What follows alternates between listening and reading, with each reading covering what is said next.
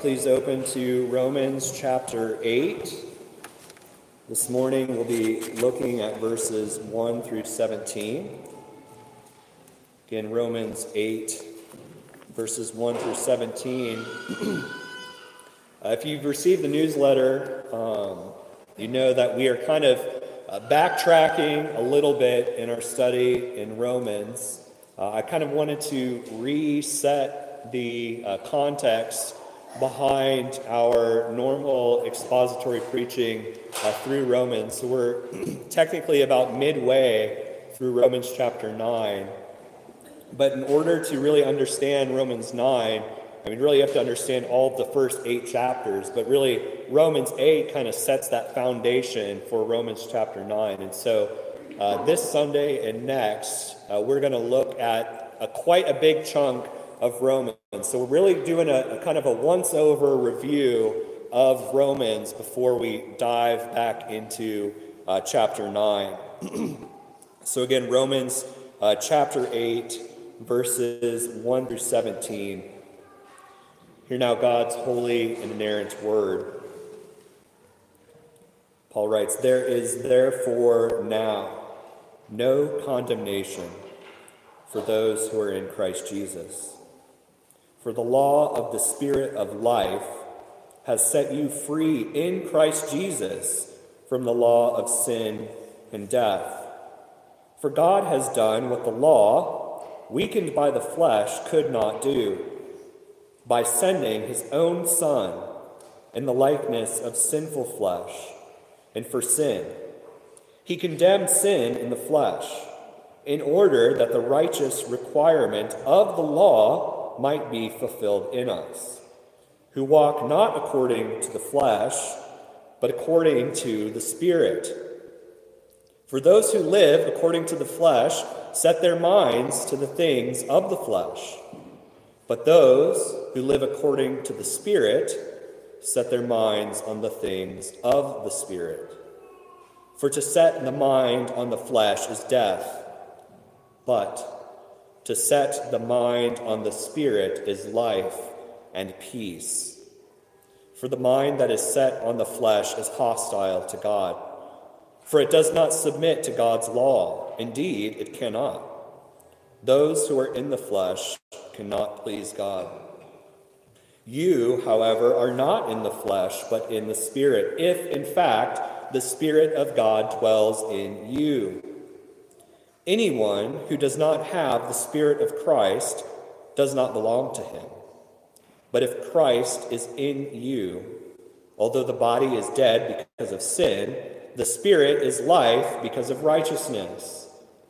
If the Spirit of Him who raised Jesus from the dead dwells in you, He who raised Christ Jesus from the dead will also give life to your mortal bodies through his Spirit who dwells in you. So then, brothers, we are debtors, not to the flesh, to live according to the flesh. For if you live according to the flesh, you will die. But if by the Spirit you put to death the deeds of the body, you will live. For all who are led by the Spirit of God are sons of God. For you did not receive the spirit of slavery to fall back into fear, but you have received the spirit of adoption as sons, by whom we cry, Abba, Father.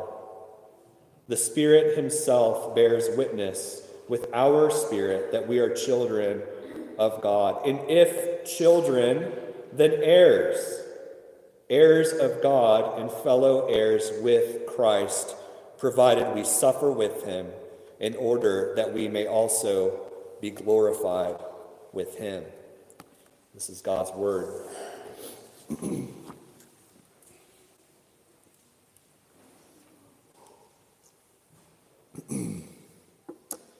As many of you uh, know or remember, uh, after we left Germany, we spent another uh, roughly three months in Scotland as part of uh, an additional internship uh, with the International Presbyterian Church uh, in Larbert, Scotland. And I think one of the main highlights of the trip, uh, if any of you uh, know anything about me or now you're about to learn something about me, uh, is that uh, Sinclair Ferguson is probably my favorite theologian and pastor. And so the church we were at had a 10 year anniversary, and they had Sinclair Ferguson in the flesh teach during the weekend that they had. And he taught on union with Christ. Uh, many of you are probably familiar with Sinclair Ferguson. Uh, he spent some time in the U.S. He kind of teaches uh, at Reformed Theological Seminary from time to time. He's on uh, through Ligonier Ministries uh, and has ministered much of his life uh, to many people around the world. And he noted that our union with Christ is not just a concept devout to students of theology or doctorate uh, uh, graduates, uh, but it's very practical. Uh, the practical side of our union with Christ and how we ought to live in light of that great truth. And so, in this passage, we really get the, the glimpse of what it means to be in Christ, our union with Christ. Paul uses this all throughout Romans 8, how we are united with Christ and the importance of it. Because we are in Christ and Christ is in us, we live and die, we breathe everything Christ like. And so, if you recall the overview, the kind of overflow of Romans, the general uh, argument that Paul has in mind and the importance of this union with Christ. In Romans 1, he says, uh, For I am not ashamed of the gospel. Why? For it is the power of God unto salvation, to the Jew first, and also to the Greek. And he says, For in it the righteousness of God is revealed from faith to faith, just as it is written, in quoting Habakkuk 2 4, the just shall live by faith alone. He's reminding us that we are declared righteous because of what Jesus Christ has done for us on our behalf. And how is this base? What is the basis for our justification? It is faith. It is by faith that we are justified. By faith in Jesus Christ, in something, not by faith in ourselves, but in Jesus Christ Himself. And from there on, Paul weaves in and out this concept. He says, uh, we are, we are all dead in our sins and trespasses. He lays forth in Romans 1 the, the great resume, if you will, of what sin is and what it does to us. Yet Paul doesn't leave us in this state of there's, there's nothing, there's nothing, there's no hope, there's no salvation in anything. He reminds us that just as Abraham was justified by faith, so also we, as believers, if you are in Christ, you are also justified by faith. He says in Romans 4:25, "Yet now if you are here it is in Christ, you are united in the second Adam and receive newness of life in the forgiveness of sins. You are no longer in Adam who brought about death, through his first sin in the garden. You are now in Christ who conquered death. Again, it is that union with Christ, that union that cannot be broken. And now, in the present text, Paul has transitioned from his major arguments in Romans 6 in Romans 7 regarding our sinful nature and how uh, concepts such as adoption, such as being saved, salvation, Again, our union with Christ are at the forefront of our being, at the forefront of Christian living. And our union with Christ, and he makes this point quite clear, isn't anything because we have done. It's not because of some foreseen goodness that he will see in the future, but it rests solely on what Christ has done in going to the cross on our behalf. And so, what I'd press upon you this morning is to cherish your union with Christ because of what he has done on your behalf. We'll be looking at this in three ways. First, uh, freedom from sin's bondage. In verses 1 through 8. Let me read it again. There is therefore now no condemnation for those who are in Christ Jesus, for the law of the Spirit of life has set you free in Christ Jesus from the law of sin and death. For God has done what the law, weakened by the flesh, could not do. How? By sending his own Son in the likeness of sinful flesh and for sin. He condemned sin in the flesh in order that the righteous requirement of the law might be fulfilled in us, who walk not according to the flesh, but according to the Spirit. For those who live according to the flesh set their minds on the things of the flesh, but those who live according to the Spirit set their minds on the things of the Spirit. For to set the mind on the flesh is death, but to set the mind on the Spirit is life and peace. For the mind that is set on the flesh is hostile to God, for it does not submit to God's law. Indeed, it cannot. Those who are in the flesh cannot please God. The culmination of Paul's argument really comes to its point, its apex here in Romans chapter 8. If you were wondering at any moment in reading the first seven chapters if sin could condemn you, Paul explains the opposite if you are in Christ Jesus. Yet take note, the key is that only those who are in Christ are the ones who are free from the bondage of sin. One of the most beautiful verses in the Bible is Romans 8, chapter 1. And we could spend uh, many sermons, uh, an entire month, just on uh, how robust this verse is. But Paul says, There is therefore now no condemnation for those who are in Christ Jesus. Using both therefore and now is, is emphasis here on the text. It's emphatic. Paul is highlighting a very important point. And it's the fact that now, in the present, there is no condemnation for those in Christ Jesus. And the therefore is establishing back to the points that Paul has made. Although you are condemned under the law because you are not perfect, you are not the Son of God, you stand under his condemnation. But now, therefore, because of what Christ has done on your behalf, you are free from such condemnation. We see throughout Romans, Paul is picking up on the same theme through chapter 6 and 7. He's restating the assurance of the message in Romans 5 12 through 21 that we are no longer in Adam, but we are in Christ. We're not in the sinful Adam who brought about death, but we are in Christ Jesus who is perfect, who has brought forth life.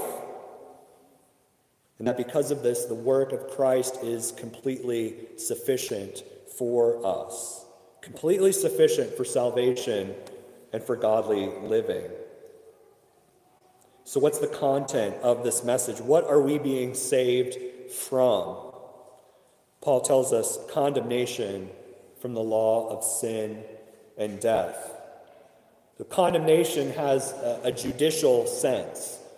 It's like a judge who pronounces a sentence against a guilty person.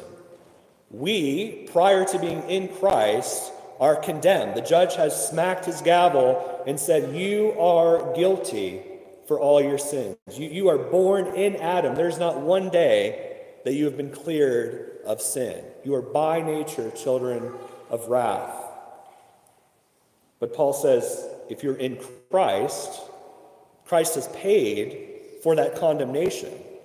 God Himself has smacked the gavel on Christ, the perfect mediator of the covenant, the perfect person, both God and man, who came and lived a sinful life.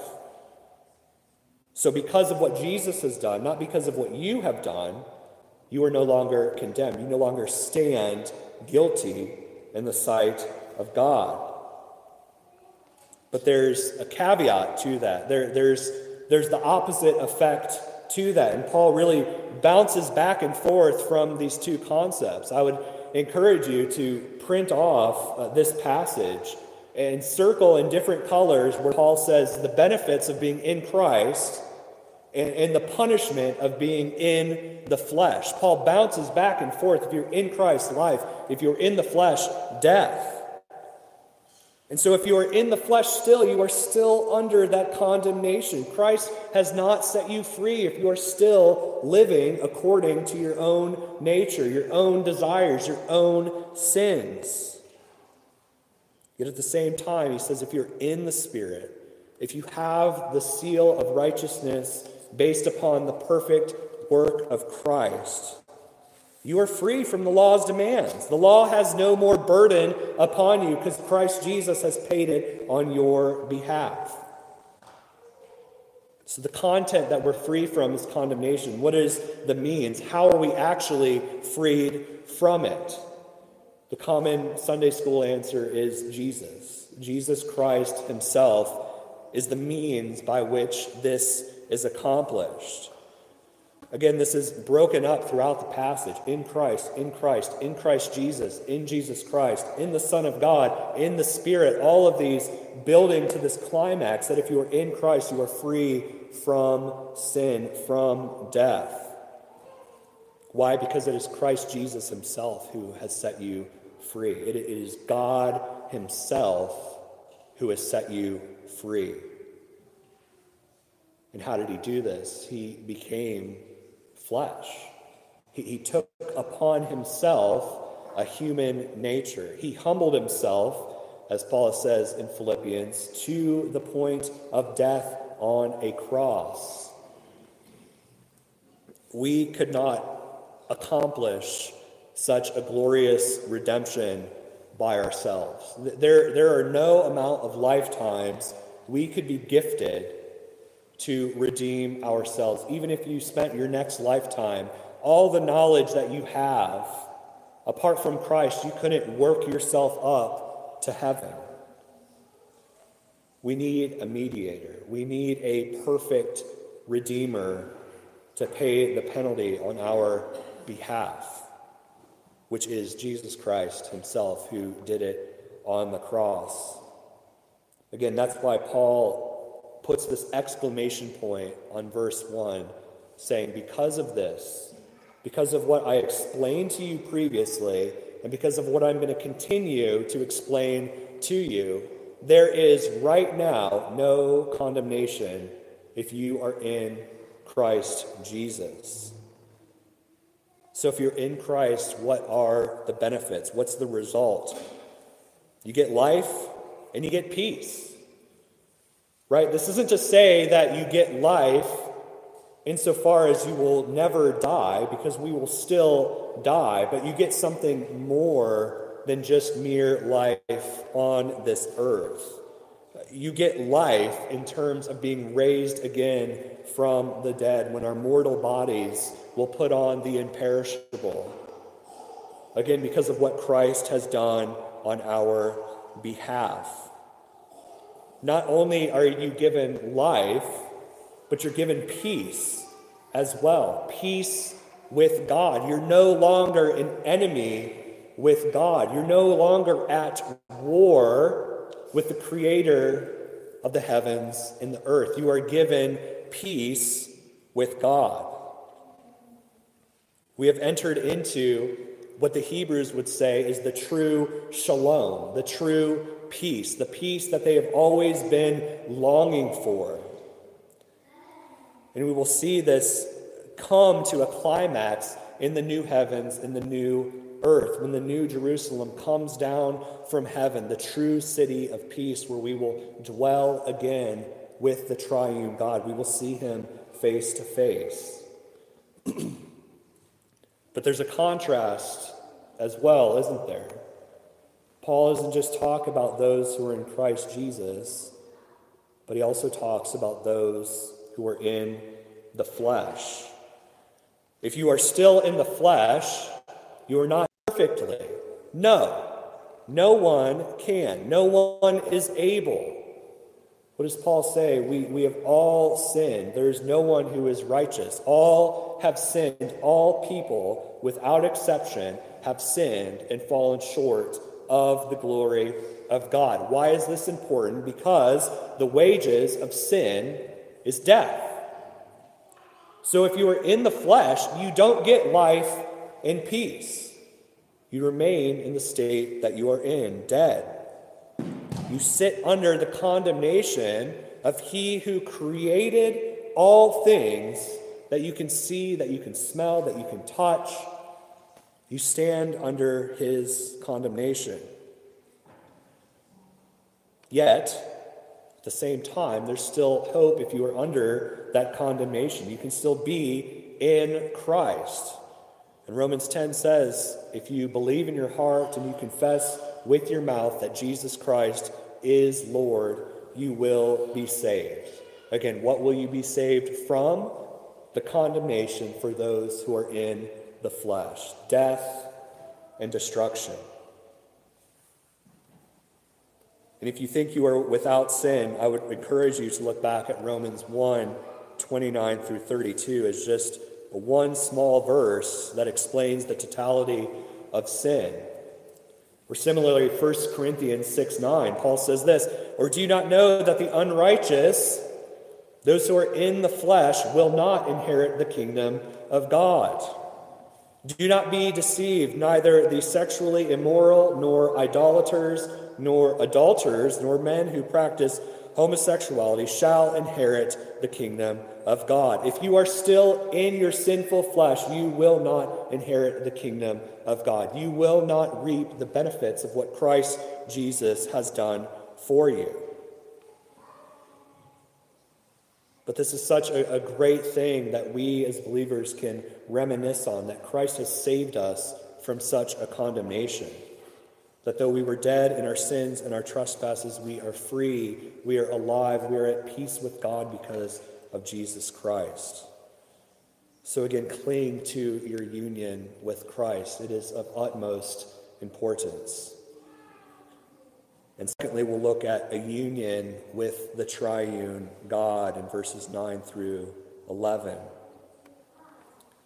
Let's look at this again. You, however, Christian, brother and sister in Christ, are not in the flesh, but in the Spirit, if in fact the Spirit of God dwells in you. Anyone who does not have the Spirit of Christ does not belong to him. But if Christ is in you, although the body is dead because of sin, the Spirit is life because of righteousness. If the Spirit of Him who raised Jesus from the dead dwells in you, he who raised Christ Jesus from the dead will also give life to your mortal bodies through his Spirit who dwells in you. Paul is really highlighting the fact that you can't have two masters in this life. You can't have a, a, master who you serve under the dominion of sin and a master who you serve under the dominion of the Holy Spirit. You, you have to choose between one or the other. You can't serve sin all your life and still serve the Spirit. You can't serve the Spirit but then fall back into the ways of the flesh, which is death. You can't be in Adam and in Christ at the same time, they, they don't mash together. So you are either under the dominion of sin, which is death, or you are under the dominion of life, which is found in Christ Jesus alone. And this passage immensely shows us the Trinity that God is, is three persons in one. We have constantly the, the Spirit of God or the Spirit of Christ, the Holy Spirit. We have Christ. We have He who sent His own Son. We have Father, Son, and Holy Spirit all working together for our salvation. Now, there was a time uh, where God dwelled among his own people in different ways Throughout the Old Testament, he dwelled in a tabernacle. he dwelled through various mediators, such as the judges, the prophets, the kings. He dwelt in the physical temple that Solomon built. And in the Gospels, we have God Himself dwelling among His people through Jesus Christ. Remember John chapter 1, verse 14 the Word became flesh and dwelt among us. It literally means He, he tabernacled among us. Just as in the Old Testament, God dwelled with his people, so also in the Gospels, Jesus dwelled amongst his own people.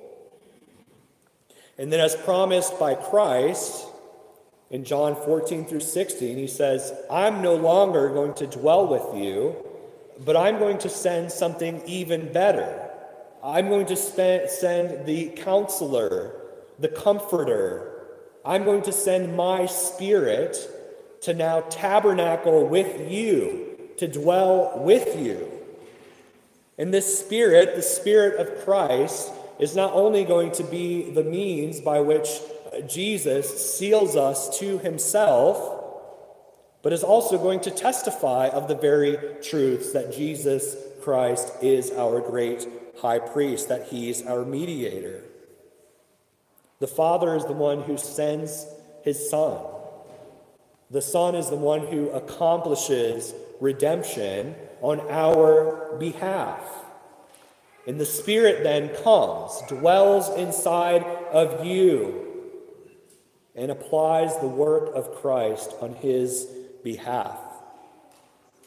Again, in verse 11, Paul explains this unity between the Spirit and with Jesus Christ. The Spirit of God who raised Jesus Christ from the dead lives inside of you. He dwells in you. He himself is with you. And because of that, you are united with God. This is why Paul so beautifully exclaims in Galatians 2:20, I have been crucified with Christ. It is no longer I who live, but Christ who lives in me. Through the Spirit, in the life that I now live in the flesh, I live by faith in the Son of God who loved me and gave himself up for me. This passage is, is a strong reminder of our assurance as Christians that God the Father sent his Son who applies the work of redemption to us. He has sealed us, He has approved us, He has stamped us so that we know we are in Christ forever. we no longer live in sin to sin, the weakness of the physical body. The mortality of our body, the reason why we die physically, is because of sin. But if we are in Christ, as Paul says in 1 Corinthians, when we put on the imperishable body, that this mortal body also puts on the immortal. And that's why we can exclaim, Death is swallowed up in victory. Death no longer has its sting. Christ Jesus was raised again from the dead, and we too will be raised again in newness of life in Christ Jesus. And as we continue through Romans chapter 8, we will see just how powerful God's salvation is and looking at the golden chain of redemption. So then, brothers, we are debtors, not to the flesh, to live according to the flesh. For if you live according to the flesh, you will die. But if by the Spirit you put to death the deeds of the body, you will live. For all who are led by the Spirit of God are sons of God. For you did not receive the spirit of slavery to fall back into fear, but you have received the spirit of adoption as sons by whom we cry, Abba, Father. The Spirit Himself bears witness with our spirit that we are children of God, and if children, then heirs, heirs of God, and fellow heirs with Christ provided we suffer in him in order that we may also be glorified with him. Paul comes full circle here, and this passage really kind of summarizes what Paul was getting at. That if we live by the Spirit, meaning we are justified by faith alone and have His Spirit in us, we will continue to grow in our own sanctification. We will continue to grow in our love for the Lord our God. This is why Paul says that we are debtors. We are indebted to the one who saved us. We're not debtors to the flesh. We don't owe the flesh anything because the flesh has brought us even closer to death, but we all we owe all things, life and soul, mind and body to God our Savior. Romans itself is full of, of so much doctrine. Many, many theologians all throughout the ages will testify to their converting because of the book of Romans. And as much as I love theology, I think one of my favorite concepts is found in here, and that is adoption. Being adopted, being co heirs with Christ, and what that means.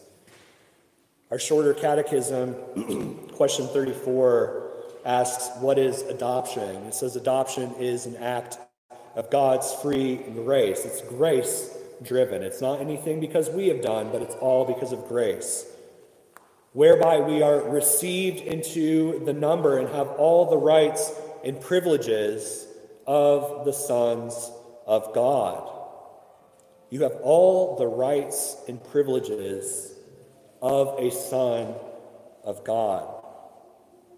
Now, sonship isn't excluding women. It has nothing to do with male or female, whether uh, you are a son or a daughter, but it has to do with heirs, being an heir to a fortune. If you remember your Old Testament, the firstborn was always given the father's inheritance.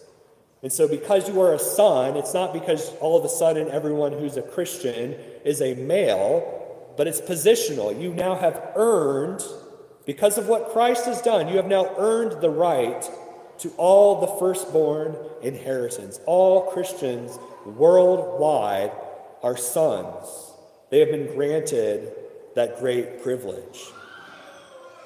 And like anyone who has adopted or who has adopted, the person being adopted is completely passive in the process. That They aren't going out and seeking a family member to be a part of. They are waiting, they are longing, they are hoping for someone to adopt them.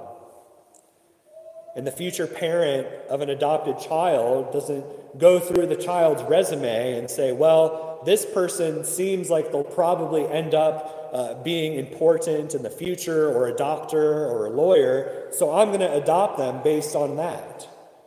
Those who have adopted children adopt based out of their love. And in the same way, God Himself has adopted us based out of His own love because of what Christ Jesus has done on our behalf. And if you have that spirit of adoption, then you have the spirit of Christ as well. The spirit is like a seal, like a stamp. Back in Roman times, whenever the king would release a decree to his people, the king himself would take his own signet ring from his hand. He would pour wax onto the envelope and he would stamp his finger onto the envelope that way, when the person opened this letter, they would see that this message came from the king himself. It couldn't be a forgery, it came from the king. And so, also, your adoption is sealed by the Holy Spirit. The Holy Spirit is God's ring that stamps into your body that you are always His because the King Himself has declared it so. And Paul says there is, there is far more freedom in Christ Jesus than there is in slavery to the flesh. Although it seems like sinning might be the right answer at times, it is so restrictive. It is so condemning. You are a slave to sin, but you are so much freer in Christ Jesus.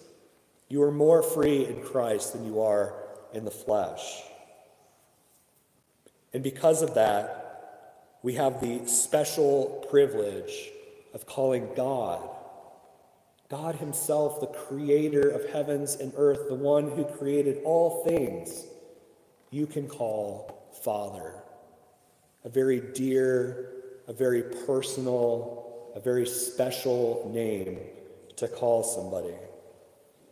And so, here in this passage, Paul is combining, and I believe it's because he always uses this to the Jew first and also to the Greek He's using Abba, which is an Aramaic word for father, and also the Greek word for father in the same sentence to really emphasize to the Jews that yes, you can call God Father. Ab is father in, in Aramaic. The a sound is the definite article the. You can call God the Father, but also Greeks, you also can call God the Father. Only Christians can call God their Father, as Jesus shows us in the Lord's Prayer, why it starts with our Father. It is a, it is a right, it is a privilege that we are gifted to call God our Father. And not only are we adopted, but we are heirs as well. This great inheritance that God has for us that Christ Himself has earned. If you are adopted, you have that same inheritance at your disposal. There's so many benefits to being adopted. You receive justification, you receive righteousness, you receive your sanctification. And when you die and take off the mortal flesh, you will be glorified just as Christ is glorified. This is the most beautiful inheritance you could ever imagine. No amount of money or gifts or privileges on this earth compare to the inheritance you will be given in Christ Jesus. And so, why, Paul is almost asking, why would you blow away and squander that inheritance for more sinful flesh, temporal desires? lest we become like the prodigal son in Luke 15 and take our inheritance and squander it away for temporal things. Hold and cling to your union with Christ. You have a far greater inheritance than money could ever buy you in a million lifetimes. The cross is far more glorious than I think we ever realize. There's nothing earned on the cross. There's nothing we could buy to get ourselves to the cross. It is solely based on grace alone that God has redeemed us. And we receive it by faith. The Holy Spirit, who indwells inside of us, reminds us of these things. He helps us to conform to Christ's image. And so, what is Paul telling us? He said, he's not saying just hold to this abstract theological concept and don't tell anybody about it, but take your inheritance that you've been gifted, that you have been granted, and tell others about what Christ will do for them if they repent and believe in this glorious message that Christ Jesus came and died for sinners, of whom we are the chiefmost. And with that, let us pray.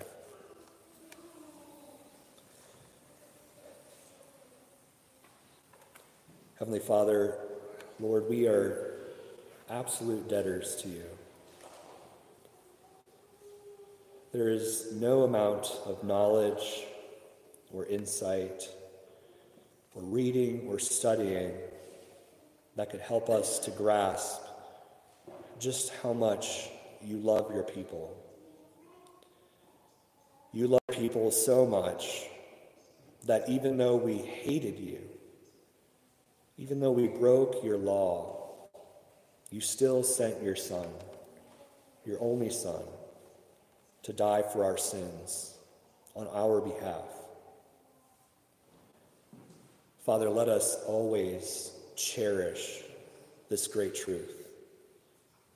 Let us never grow too old to forget it. Let us never grow too studied to neglect it. Let us cherish all that Jesus Christ has done for us from this day until our last. In Jesus' name, amen.